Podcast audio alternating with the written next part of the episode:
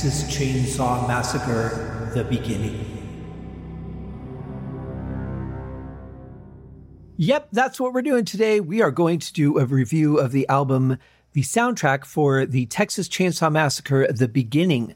This was part of the first series of reboots that happened in the uh, early 2000s. I think this came out in 2006 was when the soundtrack was released. So the movie was just before that. Uh, I really liked what they did here.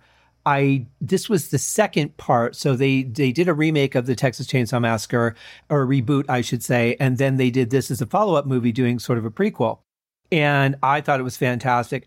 The soundtrack was what really got me. And by this point, I was already a fan of Steve's. So I was really excited when I found out that he was doing the soundtrack for this. Could not wait to see it. Uh, I would have watched it anyway, just because I'm a big horror fan. But to to really excite me, uh, knowing that Steve was doing the soundtrack, I was very curious to see uh, what he would do with horror when they came out with the first one. Uh, I love the score, but there's something really magical about this score. It's absolutely phenomenal. It has so much intensity and darkness and depth and layers. Uh, it's it's just incredible. And as far as I'm concerned, one of the best horror soundtracks ever written. Now, everybody has their favorites, but a lot of times I think people really associate with loving the soundtrack with the fact that they loved the movie. They loved how the movie made them feel. Uh, they loved maybe the intensity of it if it's a horror movie, uh, you know, or if it's an action movie, you know, how the music kind of helped them move along with uh, what was going on in the visual. But that's just it. Soundtrack music, for the most part, is really designed to just enhance the emotion that you're seeing right? So if it's an action film, it's it's got to do something to keep it feeling intense. If it's a love story, it's got to be something to be sad when it needs to be sad, be sweet when it needs to be sweet. But the pieces themselves, other than particular themes, like a, a character theme, a main theme, or maybe a locational theme, those are really designed to stand out a little bit more. But apart from those, all the the background really the that music is really just designed to enhance the emotion, direct your feelings, whether it be something that, you know, there's a, a couple that's in a park and, you know, he's, he's like really shy because it's the first time that they've ever sat together. And, you know, she's kind of excited, but she's really scared because she doesn't know where this is going. And they have that teenage nervousness. And you play this, you know, kind of sweet bit of music but maybe it has a little bit of an edge to it to kind of enhance or, or help the audience identify with that intensity because maybe they don't see the scene of two people sitting there. Maybe they don't feel as much of the uh, strain as the director wants those two people to feel or the writer does. So, what do you do? You put in music that helps guide more specifically what you want the audience to feel. So, when you're doing that, you can play along with it. You know, you can put in something that feels like a little bit sweet, a little bit loving, but a little bit nervous and have it be fun. It can be playful, it can be serious, all kinds of things. Whatever you want the audience to feel, this is how you help create it. Uh, the unfortunate thing is that when the actors are doing the scene, they don't get to do the scene to the music. So uh, it's a completely different experience for them because there is no soundtrack. Uh, sometimes there's temp music that they'll play uh, for the actors, but it's usually more uh, for choreography. So you take these two people and they're, let's say, in a little gazebo in a park that's by a pond and there's some ducks that swim by and it's this sweet little moment. But now let's add a sound that is really unpleasant.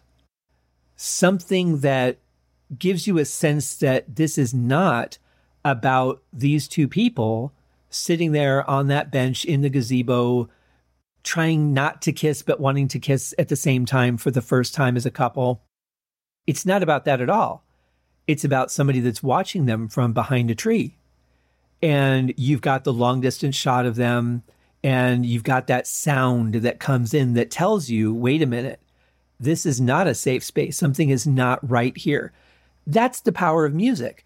You know, you can have the visual, and the visual needs to look good. It needs to create a certain feeling. It needs to match, um, you know, but but to really fine tune or even counterbalance what you're seeing.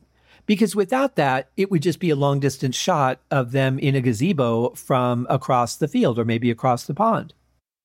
You wouldn't necessarily know that there's something bad about to happen or something mysterious or some kind of danger that they should be concerned about if they weren't too busy looking into each other's eyes and giggling like children. That sound changes everything. And that's what film score music is all about. So it's it's in places it needs to be up front. Think about like, you know, the battle sequences of Star Wars where the music is right there with you. You know you're feeling it you're hearing it. There's there's no getting around it. It's very much meant to be heard. But the background soundtrack music is really more meant to be felt and not necessarily something that you would go oh look a violin just started playing. All of a sudden it's just there. You're just feeling it. You're not really paying attention to it because you're engrossed in what's going on visually you're listening for dialogue for sounds for different things and this music just kind of creeps in out of nowhere sometimes you don't even know that there's music playing it's just there other times, and a perfect example of this would be the opening scene of Gladiator, that opening battle, um, you know, that Hans Zimmer wrote. The uh, story that I heard was that he wrote the sketch of it, he gave it to uh, Ridley Scott. Ridley said, I love it, make this a thing. And then he actually edited the opening battle sequence to the music instead of giving Hans the final cut of the battle sequence and saying, okay, now it needs music. It was actually done backwards. So, music in that scene was very, very important because there weren't a lot of sounds. There were the clanking of swords. There were some, uh, you know, uh, hoofbeats and, and things like that, some some screaming and, and whatever. But for the most part, that scene was very much driven by the music. So a horror movie is kind of a combination of both. It can lead you to know that there's danger coming or to mislead you and make you think that danger is coming when there's really nothing there. And sometimes people will get an uneasy feeling in the movie. And even though the killer's nowhere around, they just have that sense of something's not right here. You know, and I think we get that in real life. I think there's those red flags that um, we get a sense that something's not right, even though we may not be in immediate danger. There's something about the area, maybe something about the time, it being that late at night, being isolated.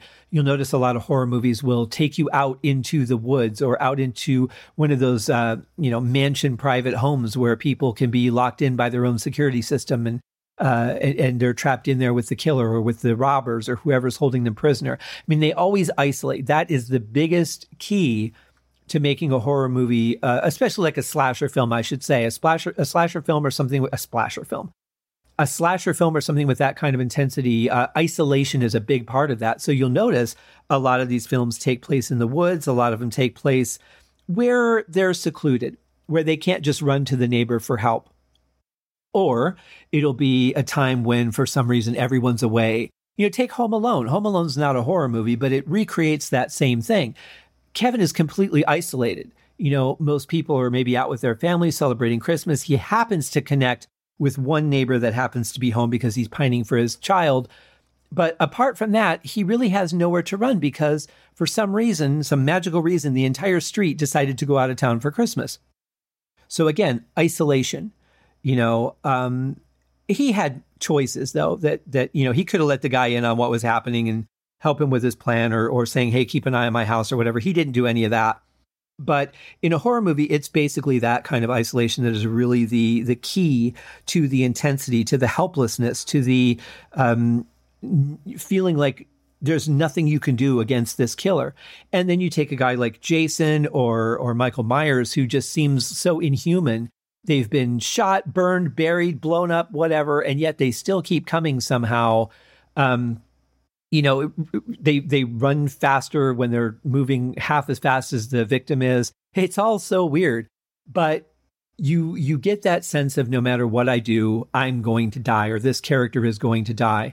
And that's what it's really all about. But to make that really intense you know to really feel that you have to have a soundtrack. And a rare instance where you don't would be like the blair witch because it didn't make any sense to have music playing unless they were carrying around like a boombox or something like that, which would have been stupid. So that movie specifically didn't have anything. And I think in that rare case, it worked better because it, it added such a level of realism. If there had been a soundtrack in the background, it would have felt like a movie as opposed to the way they sold it, which is this is real found footage. There wouldn't be a soundtrack to that. Uh, Cloverfield would be another one where uh, you know this is supposed to be happening in, in real time and uh, a real event. So they were at a party, there was music at the party, but when they're running on the street, there's no music because where would it be coming from? You know, occasionally maybe there's a, a car they pass by or a shop that's playing music, and that's okay because that makes sense. That would be happening in the world realistically. So the score to a horror movie is honestly probably one of the most important components you have to have good strip, you have to have a good location, you have to have good direction and actors, and you have to have a good soundtrack. Without any one of those components, it's going to come off cheesy or weak or not believable or whatever the case is going to be, not intense enough.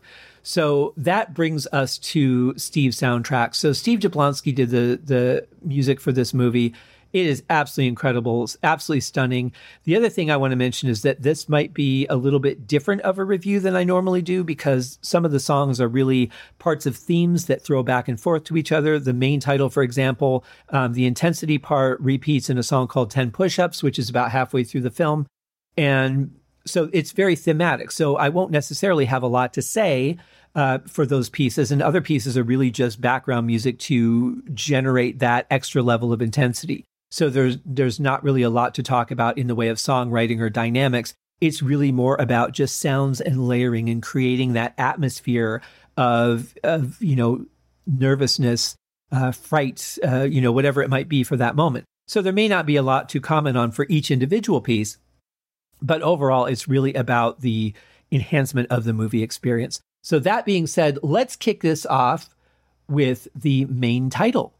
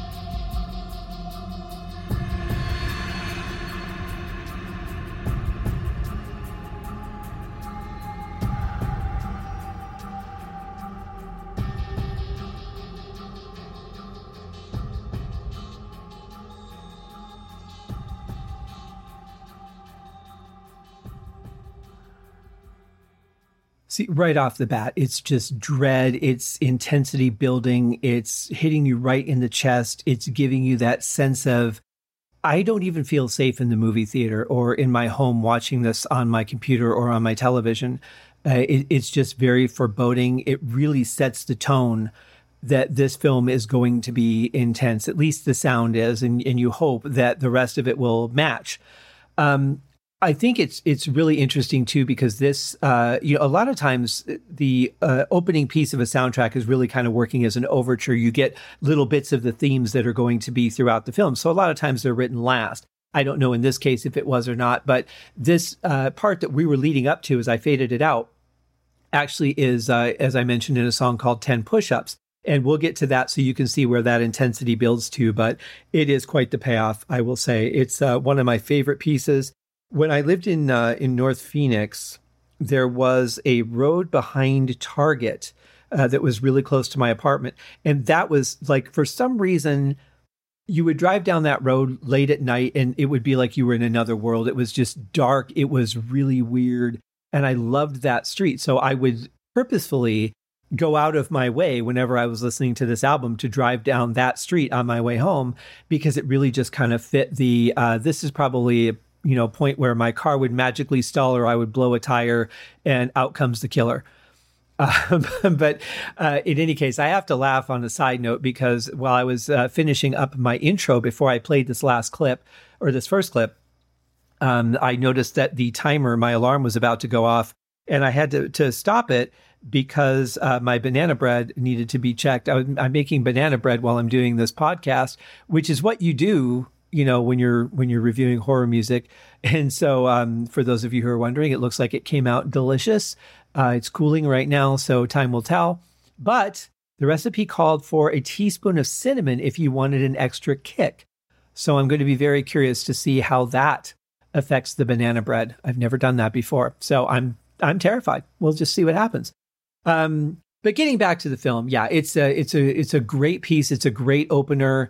Uh, one of the most intense pieces of horror music I've heard. You know, Jaws had some intensity to it, and even to this day, uh, I, I really love the intensity of the soundtrack. But mostly for me, it comes in little bits. There's certain points where I feel that intensity. It's more like when the strings build up instead of just when they're starting that slow part, unless I'm watching the movie. With the movie in context, the whole soundtrack is a lot more terrifying. Listening to it on its own, not as much for me. Listening to this on its own, I don't even need to watch the movie to feel the intensity of this soundtrack. Uh, I think it just it just kicks right off from the very beginning and and just delivers the entire time, as we will see. So we're going to move on to the second part. This is called Birth. And this is when the mom who is working in a factory, the same factory that our uh, our killer Leatherface will go on to work at later on in life, is about to actually be born. Hence the you know name birth.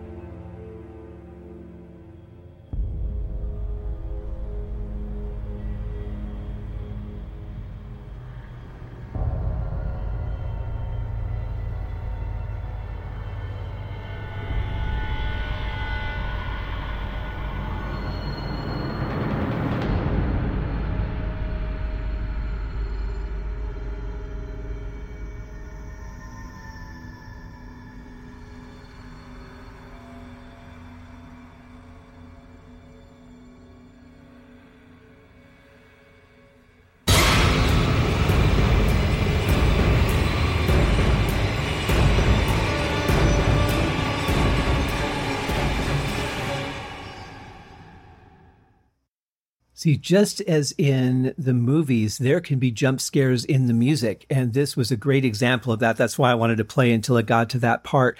Um, also, I was thinking too, I might not play, like normally when I'm doing this, I do uh, from the beginning of a song, play 30 to 30 seconds to a minute or whatever. Um, but for this, I might actually just play sections of the songs that are, are kind of more relevant to what we're talking about, since I, like I said, a lot of them are really just background pieces. But that last bit there, that just kind of coming out of nowhere in the shock, of course, in the movie, you kind of see or feel maybe a build coming that the music may not show you. Uh, sometimes it does, sometimes it doesn't, all depending on what the director wanted you to feel. And when I've done scores, that's what I've always talked to directors about once, well, once I knew what I was doing. I didn't talk in terms as much about music as I talked about feeling. What do you want the audience to feel? What should we be feeling? What kind of feeling do you want here? Instead of, um, okay, are you looking for a piece like Genesis or did you want something like Metallica or like what do you want? Um, always talk in feelings. That's that's the most important part I can say as a film composer. Uh, but in a case like this, so visually, you know, you know something's going to happen, and then musically, it just comes out of nowhere. Uh, sometimes that matches the visual, sometimes it doesn't. It all just depends on what the director wants because they can cut the song up that the composer wrote. They can say, you know what, I want, uh, you know, 30 more seconds of this before we hit that jump scare. So they might take that and move that piece over a little bit. Um, all kinds of possibilities to what they do. But that that part right there, I thought was just phenomenal and so intense and, and voluminous sounding. You know, it really sounds huge. I didn't get to see this in the theater, but I bet it would have sounded absolutely stunning on a theater sound system. So uh, now we move on to where our dear friend Leatherface, so misunderstood, poor guy, uh, is, is working in the very factory that he was born in, but he has not been doing well, and he's about to lose his job in a song called Fired.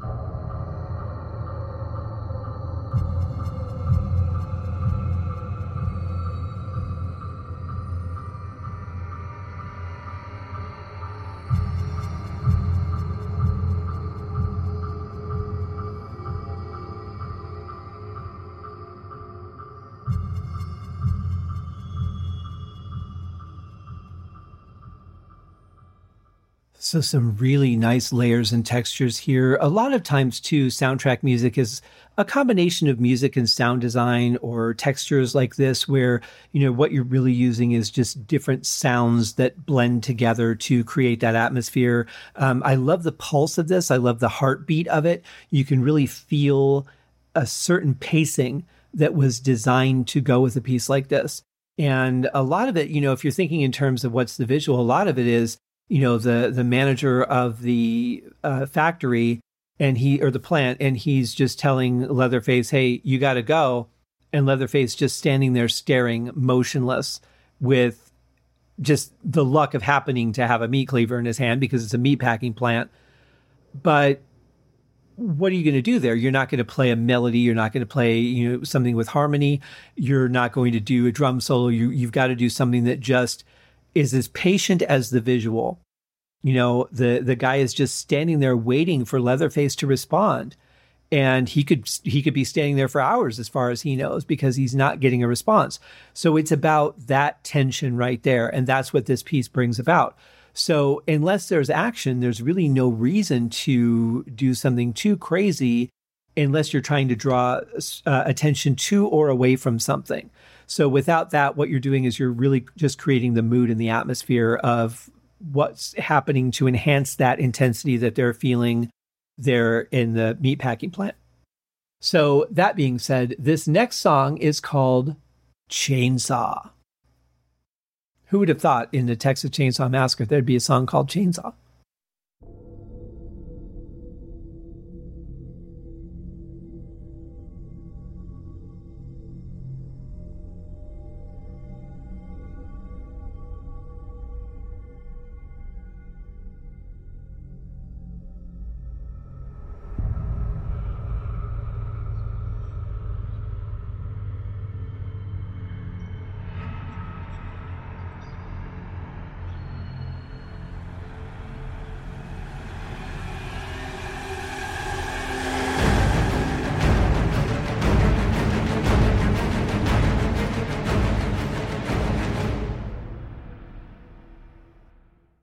What I love about this song in particular is just that all of a sudden, out of nowhere, intensity. You know, it's almost like we've been in an action sequence and you just didn't know it. And now the music is intense and then it's just over, just like that. And I think that's pretty awesome. I also love the use of cymbals and gongs that are being hit. Um, not a gong as in like a big hard strike like you would hear in uh, like on the gong show or something like that, or, you know, some of those like rock drummers that would have a gong. Um, but it's really just you know hit gently with mallets, uh, with uh, felt mallets, and uh, really almost used as a wash instead of a hard strike gong.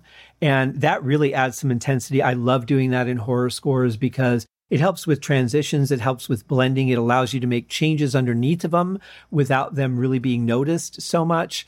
And it's just a very powerful tool in composing horror music. So, uh, that being said, now we're going to be introduced to Officer Hoyt.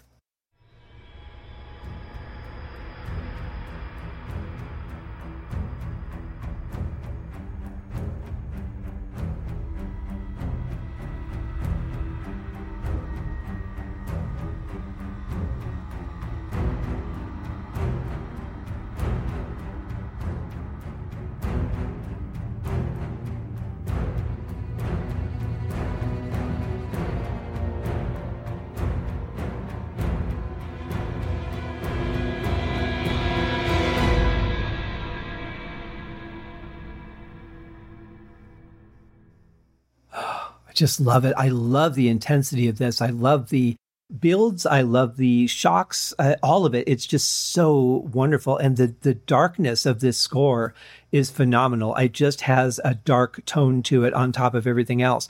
I love the, the violins coming in and just adding a little bit of pitch at the end, just at the very end, where there's like preceding a couple measures has a little bit, a little bit of it right before that. It's just an amazing combination of layers and build and intensity and you can see why this is one of the most powerful horror scores to me. I've heard a lot of horror scores. There's the classic Psycho, but you know, Psycho actually does not feel scary to me. It's a nice melody to me. Um, it it has an intensity, and thinking back in the day that it came out, it would have been pretty intense. But listening to it now, I don't feel that. Whereas I feel like 50 years from now, I'll listen to this soundtrack for the Texas Chainsaw Massacre at the beginning and, and just be feeling every bit of what I'm feeling right now. I think that this is a soundtrack that will easily withstand the test of time. But that's just me, and it's not like I'm not biased. So, uh, so the next scene, uh, this is an interesting one because I was a big fan of the show Oz. I loved, uh, again, talk about intense. I loved the intensity of that show. They had such a big cast that they could just take main characters right out of the show at any time. It was like every episode potentially had huge stakes and you never knew what was going to happen which is what I love about shows like that. And Lee Tergesen was one of the actors on that show. And he's in this movie. He's the biker dude. And so there is a song where which introduces his character called Biker Chase.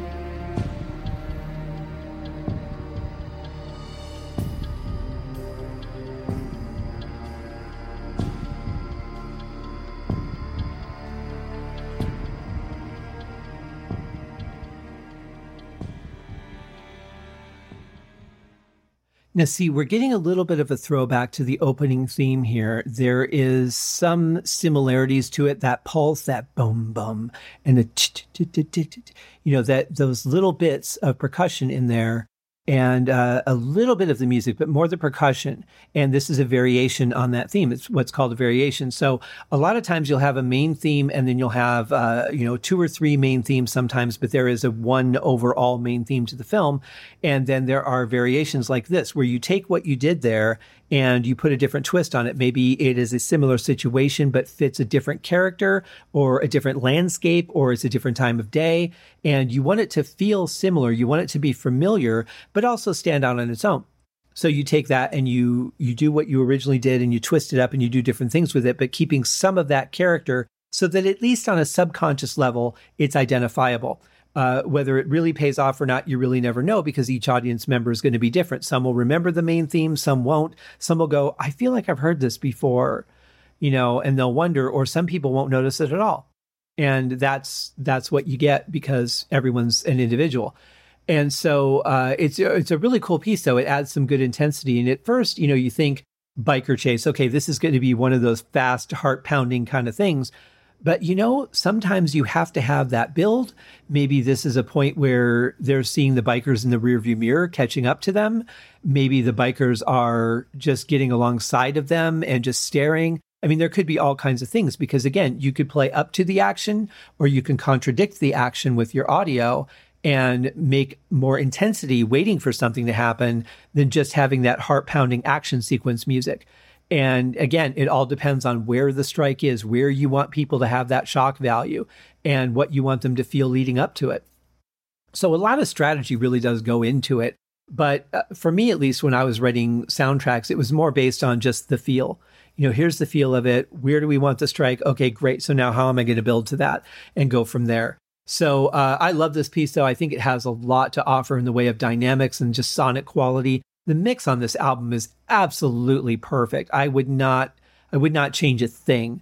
Um, but had I been the one doing it, it might sound completely different, you know, just based on what I had. But it's easy to sit here as a, you know, a, a, what do they call them, like a Monday morning quarterback of audio engineering, and and judge what could have been done or what, you know, whether these decisions were right or not. Because if I, if it had sounded differently, I might think that was better you know you never know. But what i can what i can say definitively is that i absolutely love what i'm hearing. I love the mix. I love the balance of sound. I love the layers of it. I love the intensity of percussion whether it be the large percussion or something smaller. Uh, it just overall everything is just fantastic on the soundtrack for me. So uh, moving on the next one we have is chrissy alone which is never a good thing in a horror movie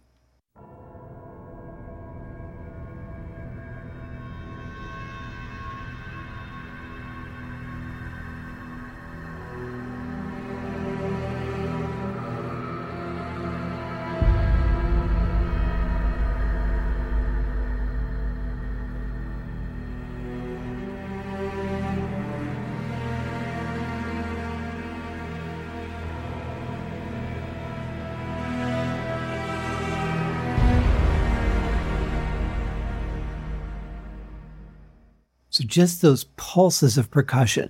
They're not everywhere. It's not a beat, they're accents. And I think that works really well on the soundtrack too. Um, there are beats on some of the pieces with those those pulses, but uh, or not beats, I should say, just like percussion, some rhythms, some uh, melody in some of those rhythms. But this is just this is where I want you to feel something. Pow, you know, uh, really powerful stuff. And and I played a very short clip because that's actually a very short song. And that's the other thing is with soundtrack music, the the times of a piece vary greatly. They can be two or three seconds to six or seven minutes. I mean, it can it can really be whatever the scene needs or whatever it, it could be at all. Like the scene might not need music, it might just need an accent or just a little subliminal throwback to a, a theme, just something to tie it in together. So you may only have something that lasts a couple seconds. Whereas, like, uh, you know, during a maybe like the biker chase, maybe that piece goes on for several minutes because it's a long, drawn out scene that needs to build intensity. So, uh, very much unlike regular songwriting, the times can be all over the place. So, uh, now we're moving on to Mama's house. The first time we see this ridiculous house out in the Texas countryside.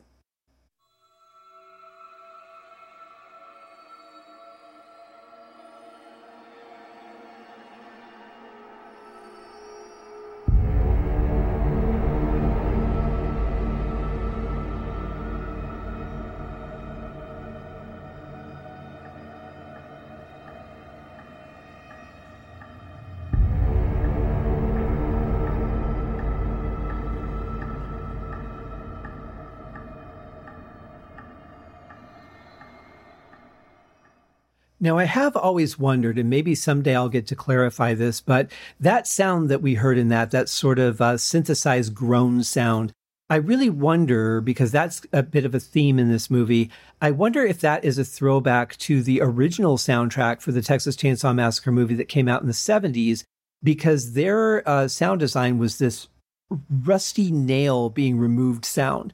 And it was really just like ear piercing. It cut through you every time. Uh, it was a bit overused, I thought, but it, it really made a point. And I kind of wonder if this, because it was like kind of like a squeal, I wonder if this was a bit of a throwback to that. Like, I need to create something that's thematic and I can bring back when I need to that doesn't take a, you know, a, a huge amount of time, just a quick sound design bit. I, I don't know if that was the case, but it certainly would make sense. It's the, the same point to it, but just on the opposite side of the musical scale. It's much lower um, doesn't have a squeak to it. It has like more of a deep intensity and it's kind of slow and patient, which makes it even creepier to me. Um, but a very fine piece nonetheless. I, I, really enjoy that. And now we're going to get to my favorite uh, piece, or one of my favorite pieces on the soundtrack, because this is a throwback. We're going to get to 10 push ups. Now, this song is when the guy who has killed the police officer, he's related to Leatherface. He's now stolen his police car, his identity, his clothing, and now he's giving the uh, the main characters what we believe to be the good guys. And I say that because it's all about the perception, right? We're told the story from the perspective of the young kids that have intruded on these people's lives. So we think they're the good guys, and of course, the murderers are the bad guys. And that makes sense. I mean, that kind of fits the culture. But I always say, what if Star Wars were told from the visual point of Darth Vader? Would the rebels still be the good guys? Probably not, because we don't really get to understand Darth Vader's side. All we get is this guy's evil. He wants to kill these good guys that are just trying to stop him, so they're the good guys. You know, if the story had been told from Darth Vader's perspective, who knows? Maybe we'd be like, hey, I want to join the Empire. You know, they do Empire stuff.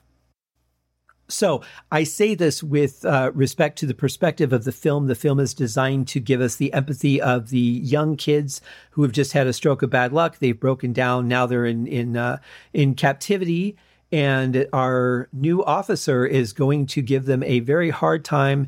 Basically, he he's not intending to let them go. He's going to kill them, but he's toying with them. He says, "Hey, if you can just do ten push-ups, I'll let you go." Simple as that no no lying, no hidden games, no nothing. Just you do 10 push-ups and you're out of here. And that sounds so simple, but you know, of course, it never is. He never said, "Do 10 push-ups, I won't touch you." He didn't say that at all.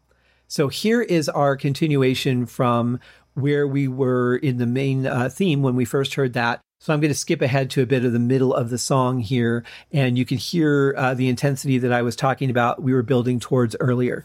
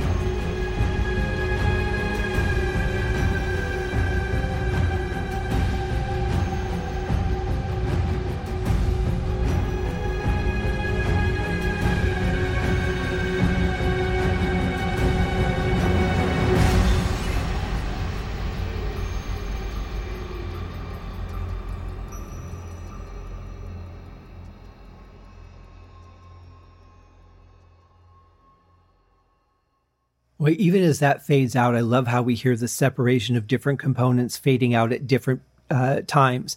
And you can kind of hear some of the background stuff that was going on that you might not have noticed as much of before. I uh, love that. I love the layers of it. I love the intensity of it. I mean, the build, the payoff, it's all just absolutely stunning in this song.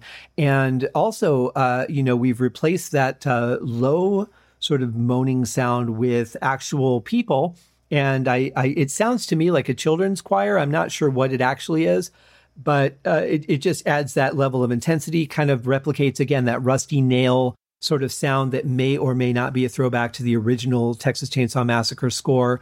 Uh, but in any case, yeah, this is a piece that I have just like I could just be driving down the highway at night and listen to it, and then listen to it again, and then listen to it again, just because it has such great intensity to it and um, definitely uh, glad that they put that in the main title as well. And then did this throwback here. Um, just a stunning piece of horror music. Absolutely stunning. And this song is really the the main reason i would vote this as one of the most intense horror soundtracks ever. And then you add in all the other stuff and man it just gets better and better. So i'm looking at the time and you know i've been trying to keep the show like under 45 minutes. Sometimes it works sometimes it doesn't but we're really at the 40 minute mark and we're only halfway through the album. So I think what I'm going to do is I'm going to break this into two episodes. So this will be the end of part one. Come back at some point for part two when I post it. And in the meantime, there will be other interviews and album reviews and all kinds of things on the show to enjoy. So I hope that you've liked this. I hope that this has set the tone for your Halloween. Maybe it has. Maybe it hasn't. I don't know. But in any case, I hope it did. And I hope you guys have a great day. We'll see you guys soon. Cheers.